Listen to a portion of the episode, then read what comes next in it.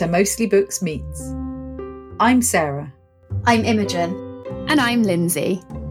And together we are the team at Mostly Books, an award winning independent bookshop. In this podcast series, we'll be speaking to authors, journalists, poets, and a range of professionals from the world of publishing. We'll be asking about the books that are special to them, from childhood favourites to the book that changed their life and we hope you'll join us for the journey.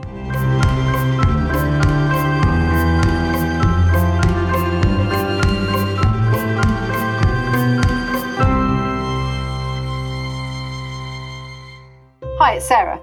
This week I'm talking to Ross Welford, one of the most critically acclaimed middle grade authors in the UK. Ross's debut children's novel, Time Travelling with a Hamster, was published in 2015 and he's gone on to publish a further five middle grade books, the latest of which, When We Got Lost in Dreamland, was published in January this year. His books have been translated into over 15 languages, and he's been shortlisted for some of the UK's most prestigious children's book prizes, including the Costa and the Blue Peter Book Award. Ross, welcome to Mostly Books Meets. Hello, Sarah. Lovely to be here. It's really wonderful to have you here. Your books are a firm favourite in our shop, and we always have them in stock. They're a very easy hand sell, I have to say. What's not to love about the well written fiction with a bit of magical mystery stuff thrown in? Oh, well, that's nice to know. Let's start off by going back to your childhood. You were born and raised in Cullercoats. That's right, in uh, lovely northeast of England, yeah. Perfect. What do you remember about your childhood? Well, I, I mean, I was blessed with a, a happy, comfortable upbringing with a stable family, you know. Cullercoats, very close to Whitley Bay. And back then, back in the 60s and 70s, it was still recognizably a holiday destination. You know, it was a resort. The, the bay itself was, you know, there was a fairground and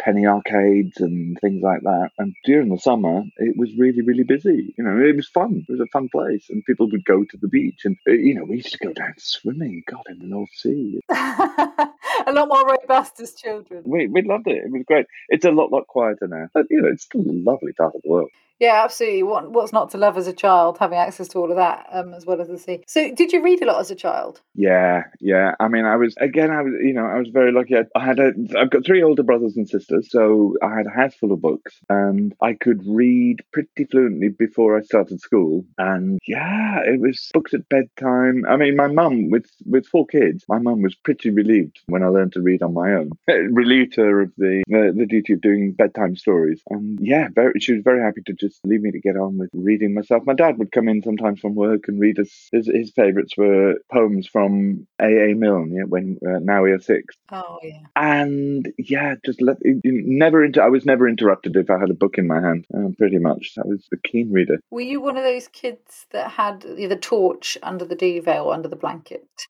Yeah, definitely. Definitely, and I was lucky enough we had tiny, but uh, to me it was uh, it was huge when I was little. It was a, a, little local branch library, and it's still there, the Cullercoats branch library. Oh, lovely! Um, about the size of my front room now, and I got through everything in their kids section. It's funny. I've been speaking to an awful lot of people, and we've been doing quite a lot of recordings in the last couple of weeks for this series, mm. and the theme of libraries just keeps coming up again and again, and it's just the thing that mm. we reiterate to everyone as booksellers how important those libraries are probably preaching to the converted if people are in our shop buying books. Yeah. But um, the magic of the library is definitely a thing. Don't don't as a bookseller, don't you want to say don't don't go to the libraries, come and buy them instead. Do, do you know we've actually been told that there's research being done that towns that have got active libraries, yeah. the bookshops in those towns actually sell more books. Ah. Which seems a bit counterintuitive, but I guess I understand it. People, if they read, then they're going to want to read wherever they can get hold of the book. Yeah, yeah, yeah. Good news. Great.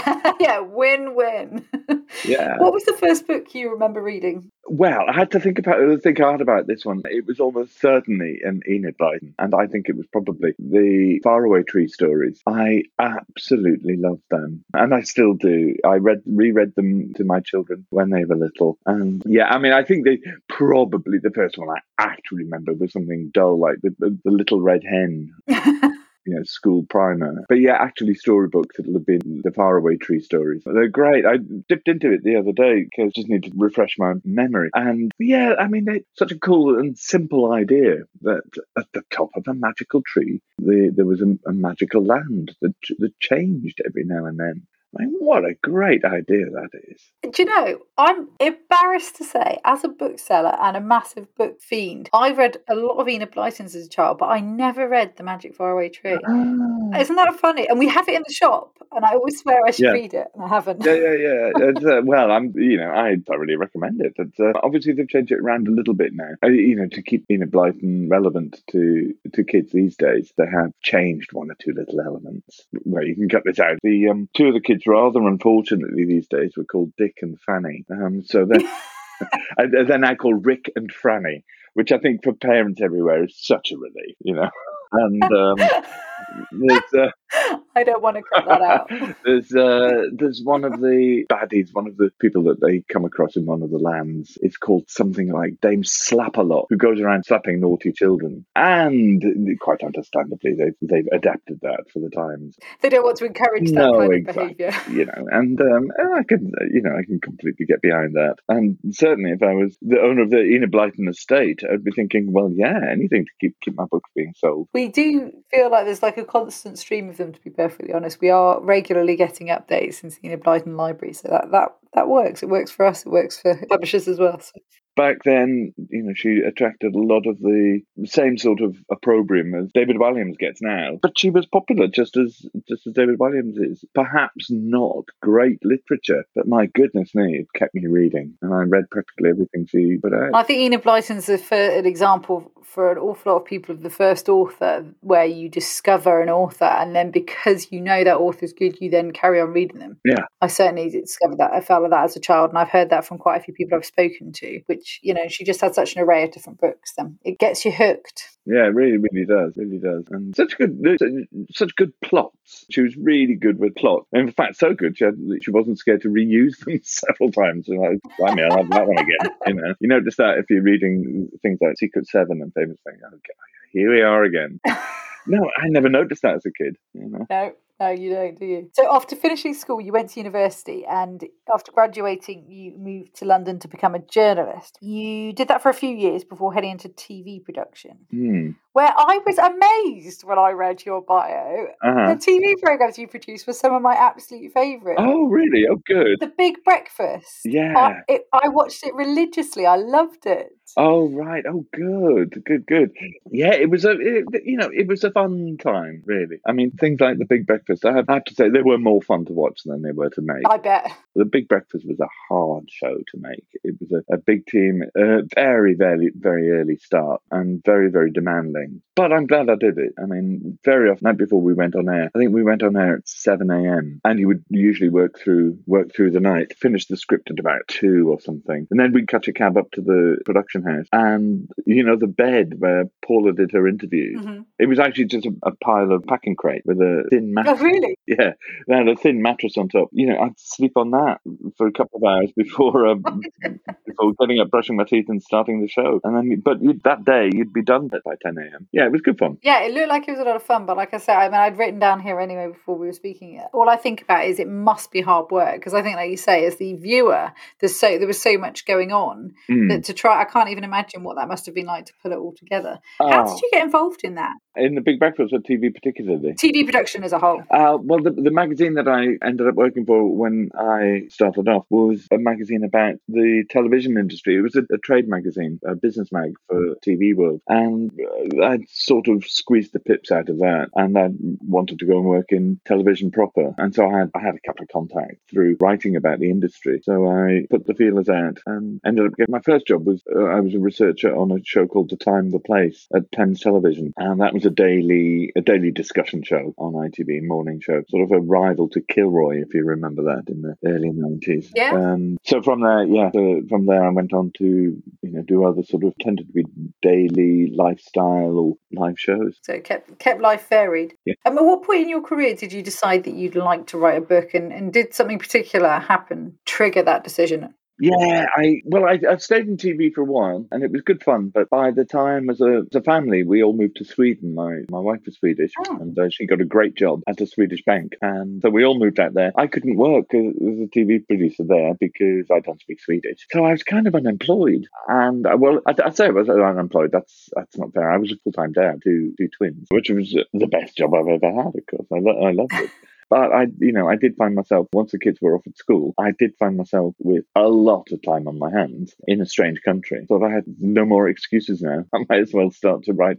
I'd, I'd always had the idea that I might write a book or do something like that. But quite rightly, I thought that's going to be really hard work. and I'm not. So it, it's very, very. It's it's much much easier not to write than to write. But I ran out of excuses really. So yeah, I started to write this idea that I had kicking about in my head for ages, which was the time travel one. So it just developed naturally, and then pen to paper and came to that. It wasn't. Yeah, pretty much. I'd done as a few years before then. I'd done a part time MA in screenwriting at the City University, and that was two years as a part time MA because I thought, oh yeah, I'm going to write movies or something. And I didn't end up writing movies, but what it did that sort of opened my eyes a little bit to the possibilities of using my own imagination, I suppose, um, because you know, you know you have to write stuff on an MA screenwriting. I ended up with a writing a writing a movie that's now sitting in my bottom drawer untouched. Oh, I, mean, I still keep meaning to go back to it. I still think you know there's quite a good story in it, but it, it kind of opened my eyes. I thought, oh, you know what, I, could possibly be able to to do this, this making it all up business. It's amazing, actually, isn't it? Just how transferable that kind of thing is. You go and think Yeah. do one thing, and then you end up doing applying the skills to something completely different. Yeah. Your first book, like you say, Time Traveling with a Hamster, was published, and it was extremely well received. Mm. How did you find that as, as a debut author? How was the experience? It's a good question. I didn't know what to expect. If you'd said to me wh- when I was writing it, well, you know what, we'll find uh, we'll find a small imprint that's going to run a thousand copies. You'll be a published author. I, you'd have bitten your arm off. Mhm. Uh, you know, wow, what? I'm going to have a book published. So the when it rapidly escalated into getting an agent and it being sold to HarperCollins and uh, being Waterstone's Book of the Month and everything, which which really was a hell of a beginning Yeah. You know, I, I couldn't believe it. It was wonderful. But being new to the to the whole industry, I suppose there was a, an element of me that was wondering, well, is this normal? Well, is this what happens to every new book? It, it gets immediately picked up by by a big publisher and becomes um, an instant bestseller and everything. I did uh, take a couple of calls from our publisher who was trying very politely to say, you know, Ross, this isn't normal. Don't I was going to say newsflash. Don't, don't get used to this, you know.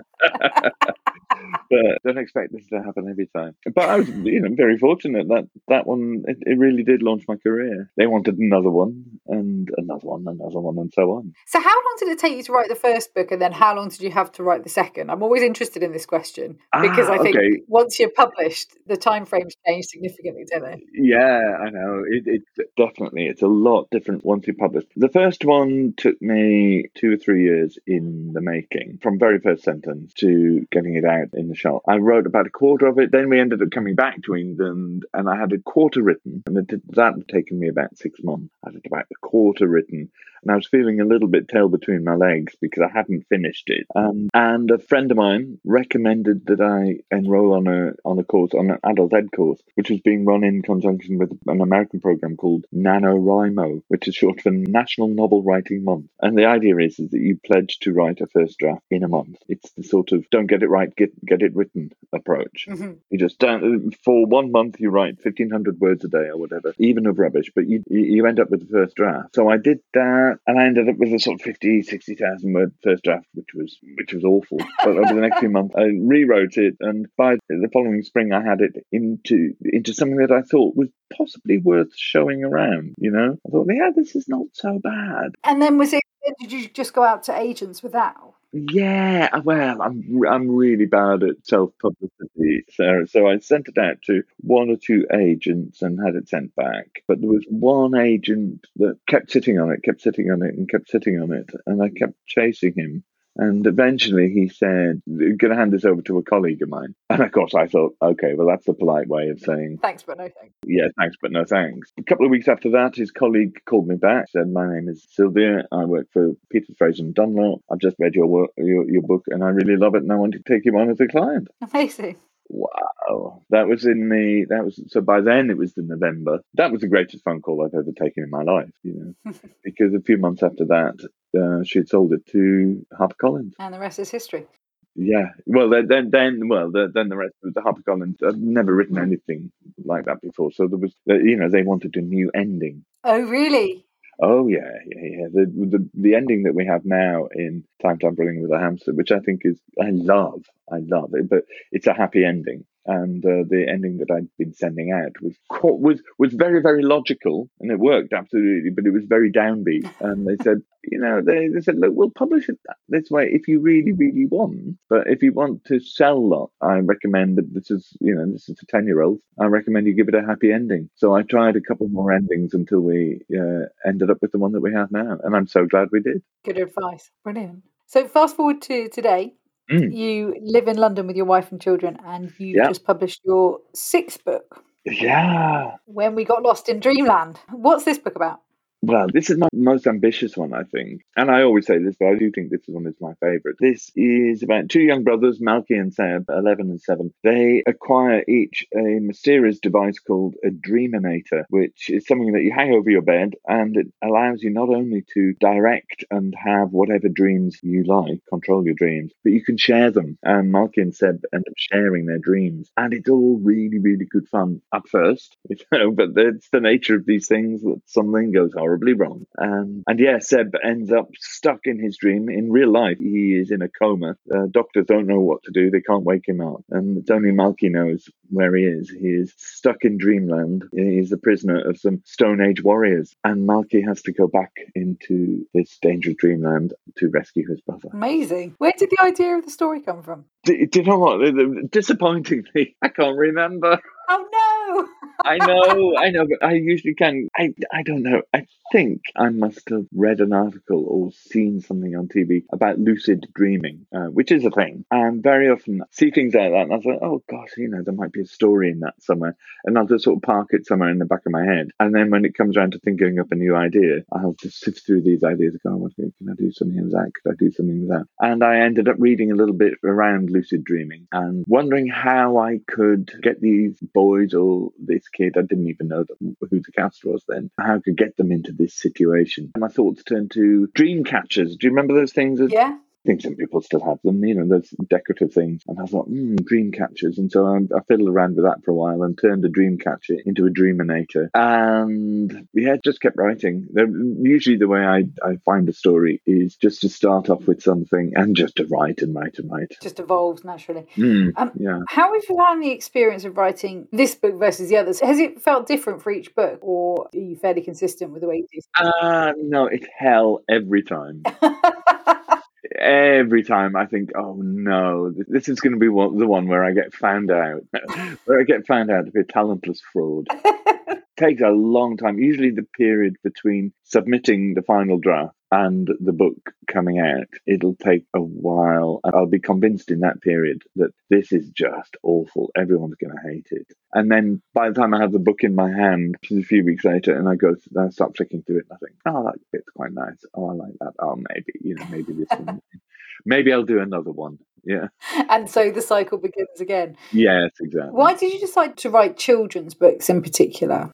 I didn't really. I had this idea for a time travel story. And at the time, I had, when I started writing it, my kids were probably about 10. I, have twins, and they were probably they were probably about 10. And I thought, oh, yeah, it, will be, a, you know, nice to write a book that they can read you know, I suppose. And at the time, I, well, when Time Traveling with a Hamster was written in my in my head, I knew nothing about children's publishing. Um, I thought YA, you know, young adult. I thought, oh, that was the big thing. That's the new genre. I'll write a YA book, not knowing anything about it, not knowing that you can't have an eleven-year-old protagonist really in a YA book. And so when HarperCollins came back to me and said, yeah, we're pitching this at middle grade, I was going, what's middle grade? You know, I just knew nothing about it. I was a little bit surprised that they were pitching it so young. It now makes total sense. And there were a couple of jokes and a couple of swear words I had to take out. But I didn't have to change it all that much to make it suitable for middle grade. And then they wanted another one. And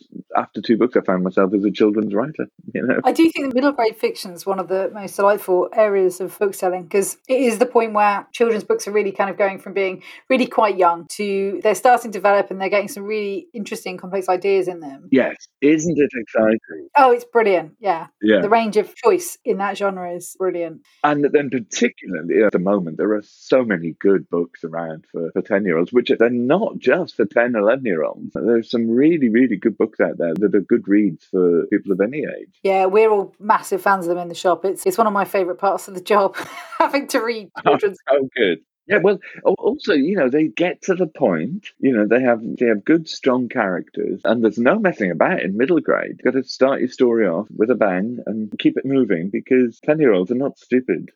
They're not going to stick around for chapter after chapter of digressive description. Yep, that's totally right. All your books have a hint of magic or kind of fantasy realism in. Mm. Uh, now that shouldn't be a huge surprise because you were invited to join the Magic Circle in 2019. Mm. That's that was Yeah. that's fascinating for me. Have you always been interested? Uh, well, yeah. I mean, that all goes back to you know when I was when I was very small again. You know, reading Enid Blyton at the same time as that, I was getting into magic tricks and had a magic set. Like uh, like loads of kids, loads of kids have magic sets. They learn the you know the trick that works straight out of the box or something with a with a tricky bit of gadgetry, and they learn that and they think that's fun. And most kids stop that. I, was fascinated with actually learning the performance of it and perhaps you know the more difficult bits of it. It's a love that stayed with me all my life, performing and uh, just being interested in magic tricks. And it, it wasn't until my second book, until I did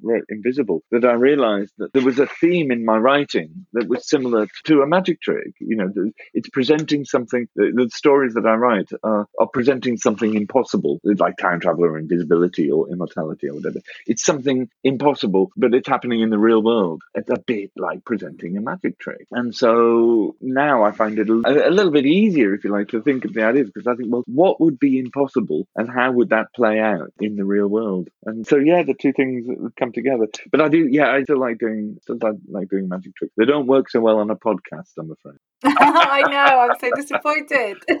Maybe one day we'll get you along to to an event, and if that happens, Yeah, yeah. see you do a trick. So we're obviously we're recording this during the third national lockdown. Oh, and the joys of the the third, fourth, fifth, I've lost count. Yeah, it's. I mean, it's it's ongoing, and we're all having Mm. to deal with incredibly strange times with COVID and the, the pandemic across the world. Yeah. Normally, when you publish a book, you would be, and as part of your job as a whole, you'd be out and about, you'd be going to Mm. schools, you'd be going to festivals, you'd be meeting your readers. This year is obviously a very different feel. Yeah. How have you adjusted to to how things are this last year? Oh, well, I mean, just the same as everybody else, really, just by gritting your teeth and getting on with it. You're right. I mean, n- normally now, this, I mean, in fact, doing this chat with you, as part, as part of the book's promotion, I'd very often be out going around schools and visiting classrooms and everything. And I do miss that. It's one of the great joys of being a, a middle grade writer is that I can get out and actually talk to the people who read my book. And it's such a Mhm. joy to going into schools and going into classrooms and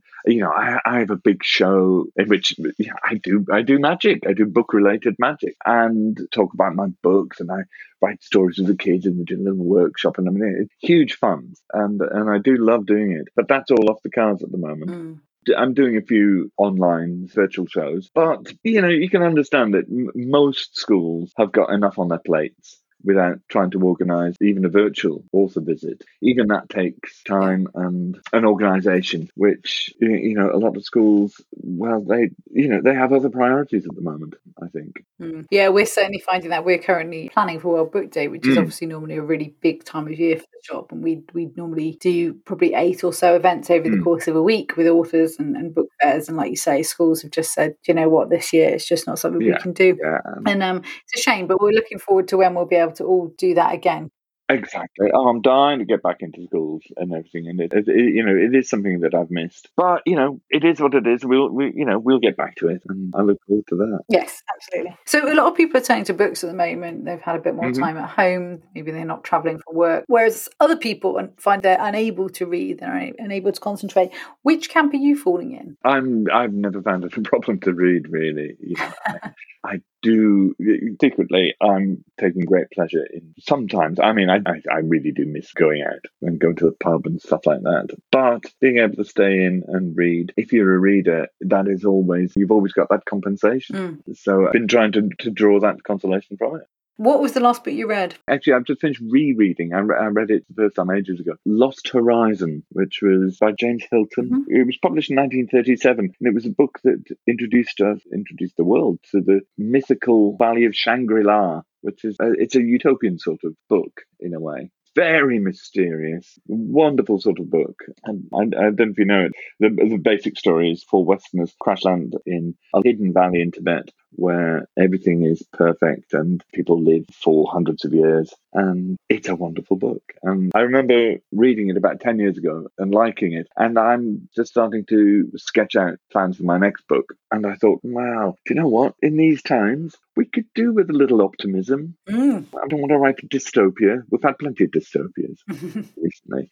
I thought, what about writing a an optimistic book about perfect world or something like that? And I thought, well, I'll, I'll go back and I'll reread Lost Horizon to see if that sparks any thoughts. Get some inspiration. It's a wonderful book. I've just found the Amazon Prime TV channel have got the old movie on it, so I'm going to watch that tonight. Oh, really? Yeah, so go watch that as well. Yeah. I haven't read the book. It does sound brilliant, so I'll have to add it to my. To no, it's great and they're quite short. It's an easy read. And funny, I was, I was reading about it last night. It was one of the most popular books of the 20th century. It's got a great history behind it. And Camp David, the American presidential holiday home, was originally called Shangri La. Mhm. Yeah, named after the place in the book. Oh my goodness! Yeah. Wow, that's so cool. Do you always have one book on the go, or are you someone who can read a few concurrently? That's a good question. Yeah, I can't. Normally, there's just one that I'm committed to. If I'm not reading it, I start another one. I always feel a bit dis- disloyal to the one that I've left on the side. you know. Uh, I always like asking the question because I do think it really people definitely fall in one camp or another. yeah, And I also have a theory about books. Yeah. Which is, I think that anyone that's a reader will have a book that has had an impact on them, that's changed their Mm. life in some way, and that could be professionally, it could be personally. Yes. For you as a reader, do you have a book like that? And if so, what is it? a book that changed my life. It would have to be Wonder by R.J. Palacio. Fabulous. which is a great book. It's a middle grade book. And, well, it was Wonder that encouraged me to write Time Traveling with a Hamster. I'd, I'd been kicking around this idea for ages and read Wonder, and I realized that uh, R.J. Palacio was a, a middle aged woman writing in the voice of 10 year old Auggie Pullman. It was, it's written in the first person. And I had never, Mhm. it had never crossed my mind that I would write a, a middle grade book in the first person as a middle aged man that I could write as a as a ten year old, Mhm. you know, in the voice of a ten year old. And as soon as I read Wonder, I realized that um, she'd done it so well, and I started writing Time Traveling with a Hamster in the voice of Al, my protagonist, and I realized that's how I should be writing it. So yeah, Goodness. Yeah. So just by reading one book, it gave you that inspiration. Exactly, exactly. That's the that was the book that changed my life, and I still recommend it at all my live shows and everything. Actually, I- these days I recommend and I say ask the kids to put their hands up who's read it, and very very often most of the kids in the in the room have read it. It's uh, it's had such an impact. Yeah, it it really is a brilliant book, and it's it's another one of these kind of timeless ones that you just Yeah. can't. You, you you're always going to have it as a bookseller. We're always going to have it in the shop or Yeah, easily accessible. Yeah. So you've got your book, as we said before, when we got Lost in Dreamland, has just been published, Mhm. and that's kind of all happening. That's all still quite new now. What are your plans for the rest of 2021? Uh, got to write another one, Sarah. yeah, I mean I th- nobody's going anywhere and very soon. I'm still holding out for summer holiday, but come next summer, I should have finished my next one. So uh, so yeah, that's what I'm doing. Writing writing number seven. Brilliant. Yeah, it's nice. So, like I say, I've got nothing else to do, so I might as well get on with it. exactly, pen to paper Yeah, before the pubs exactly. reopen. Oh well, I can't wait for that to come, and I, I really hope that things go well with when we get Lost in Dreamland. Thank it's you. another great book. Thank you so much. No, thank you. I mean, Ross, it's been brilliant chatting to you today. Thank you so much for coming on, and I really appreciate you taking the time out. You're very, very welcome. And yeah, like I say, best of luck. Thank you very much. It's been lovely talking to you. Thanks. All of the books mentioned during the podcast are available to buy from the Mostly Books website. This podcast has been presented and produced by members of the team at Mostly Books in Abingdon. If you enjoyed what you heard, please rate, review, and subscribe because apparently it helps people find us.